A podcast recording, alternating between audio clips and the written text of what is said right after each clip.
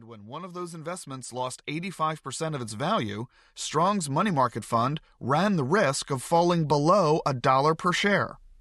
This would have been a momentous occurrence, something that technically has never happened. Many say it never will. But Wall Street has a name for it anyway. It's called breaking the buck. The fear is that if someone breaks the buck in the money market fund business, the ensuing panic would have incredible repercussions. Millions of investors would withdraw their money. So why didn't Strong break the buck? Well, actually it did, but to avoid any problems, Strong paid for the loss, thus preserving the $1 share price. So, no buck has ever been broken, but the day may come. So if you invest in a money market fund, be careful. Investing in the fund that has the highest yield could be a big mistake. Choose a money fund that has a slightly lower return, such as one that invests only in U.S. Treasuries. If you handle your money that way, buck breaking will never break your back. Rule number three never accept a new job just to get a higher salary. The days of womb to tomb employment are over. Today, the average worker changes jobs every five years or less. The most common reason cited career growth. But does having career success always translate to financial success? Not necessarily. To see why, compare Brenda and Monica. Both graduated from college at age 22 and both got jobs with the same employer, earning $20,000 a year. Both received 4% annual pay increases and both began to contribute 5% to the company 401k plan after their first year of employment. For every dollar Brenda and Monica deposited into the 401k, their employer contributed $1.30. Now, after five years, Brenda left for a new job where she enjoyed a 10% pay increase and all the same 401k benefits that she enjoyed previously. She continued to change jobs every five years until she retired at age 65, and each time she got another 10% boost in her salary. While with each employer, she received a 4% annual pay increase, so by the time she retired, Brenda's salary was $175,000. Monica, meanwhile, never left her first employer, and she too retired at age 65. She never enjoyed a 10% salary increase in any one year, so her income at retirement was only $112,000, significantly less than Brenda's. But look at the value of their respective 401k accounts. By the time she retired, Brenda the job changer had amassed a little less than $1.5 million in her retirement plan. But Monica, who was earning only 64% as much as Brenda, had somehow managed to accumulate nearly $1.6 million in her 401k plan, some 50,000 more than Brenda. How is this possible? There are several reasons. First, retirement plans typically prohibit employees from joining until each has been with the employer for a minimum period of time, usually one year, the time frame used in my example. You see, by changing jobs every five years throughout her career, Brenda kicked herself out of the 401k eligibility an astonishing 20% of the time. So Monica accumulated more money because she was able to participate in the 401k much more consistently. You'll have to make the decision for yourself, but please do before you spend a career jumping from job to job. As Brenda and Monica demonstrate, making less money doesn't mean you will have to accumulate less money. Rule number four you must prevent your credit record from becoming too good.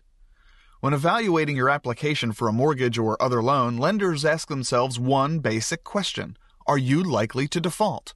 To help them answer that, the Fair Isaac Company, FICO, has devised a method of scoring individuals based on their credit histories. The higher your FICO score, the better. To get a high FICO score, which is important if you one day want to buy a home or apply for a car loan, you should have and use few bank cards, close any unused credit card accounts, keep your credit limits and outstanding balances down, satisfy any public records, such as tax liens or judgments, avoid late payments, and limit the number of accounts that you open. So, if you're planning to buy a home in the next 12 months, think twice about accepting new credit card offers and order a copy of your credit report to make sure it's accurate. Rule number five If you want to avoid financial failure, watch the pennies you spend, not the dollars. Considering the huge amounts you're spending on taxes, homes, cars, clothes, insurance, food, and daycare, what possible difference could one little dollar make? An $86,000 difference, that's what. It's true. Spending $1 a day for 40 years, a normal working career, on sodas, candy bars, even the daily newspaper, translates to $86,000 that you won't have when you retire. Can you afford to throw away 86 grand? Under the new rules of money, you simply are not in control over most of the money you spend. That's why it is crucial that you carefully allocate the money that is in your control. So the next time you reach for that soda, ask yourself one simple question Is this expense going to help you achieve your financial goals? Rule number six stop spending money on things that fall in value. You probably can't afford to buy a $15,000 Rolex, but you might be willing to spend $400 on a Gucci watch. Not that you should, mind you, because to spend $400 you must first earn 667. While that money, if invested for 40 years at 8%, would grow to nearly $10,000. But you won't have that 10 grand because you'll have spent the $400 instead. So if you really want to boost your ability to build a large net worth, stop buying assets that you really can't afford to buy, like $400 watches. Either buy a $15,000 watch, which is likely to hold its value or appreciate, or buy a $25 Timex instead. Better yet, ask a rich friend what time it is. Rule number seven you must cut your debt load by 33% to break even. Does it seem harder than ever to pay off your debts? Well, it is harder than ever. In fact, it's 33% harder. Here's why. Under the new rules of money, interest payments are no longer tax deductible. That means you're not getting the tax break you once got. Therefore, mortgages and student interest aside, if you must carry debt, you should carry only two thirds as much as you might have carried back in the 1980s. Rule number eight observe the new rules for surviving the holidays. You must no longer allow the holidays to bust your budget. Instead, recognize that you will spend money. To help you survive the next holiday season, follow these steps. Make a list, not of what you're going to buy, but for whom you're going to buy. Next to each name, write not what you're going to give, but the amount that you're going to spend on that person's gift.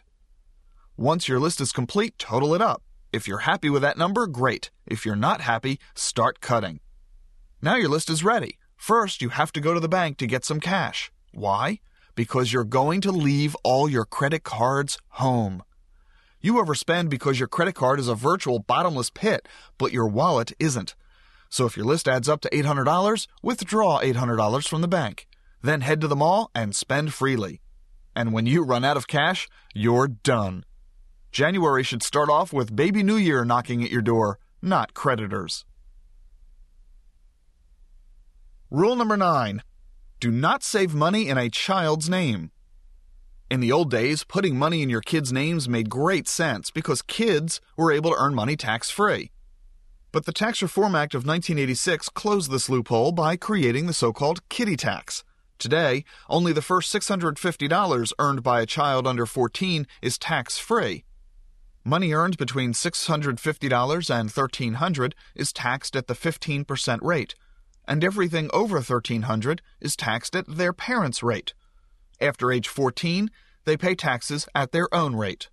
Thus, there is now very little tax incentive to save money in the name of children. And I'll give you two good disincentives. The first is this when children have money, their ability to qualify for college financial aid is reduced. And if that isn't enough to dissuade you from putting money in a child's name, consider this letter that I once received. Dear Ric, my husband's mother left some money to my daughter to help pay for college, about $72,000. My daughter has a drug habit. Is there anything I can do to keep this money from her? She turns 18 in just a few months. Betty. Rule number 10 Never participate in college tuition prepayment plans. More than half of the nation's 50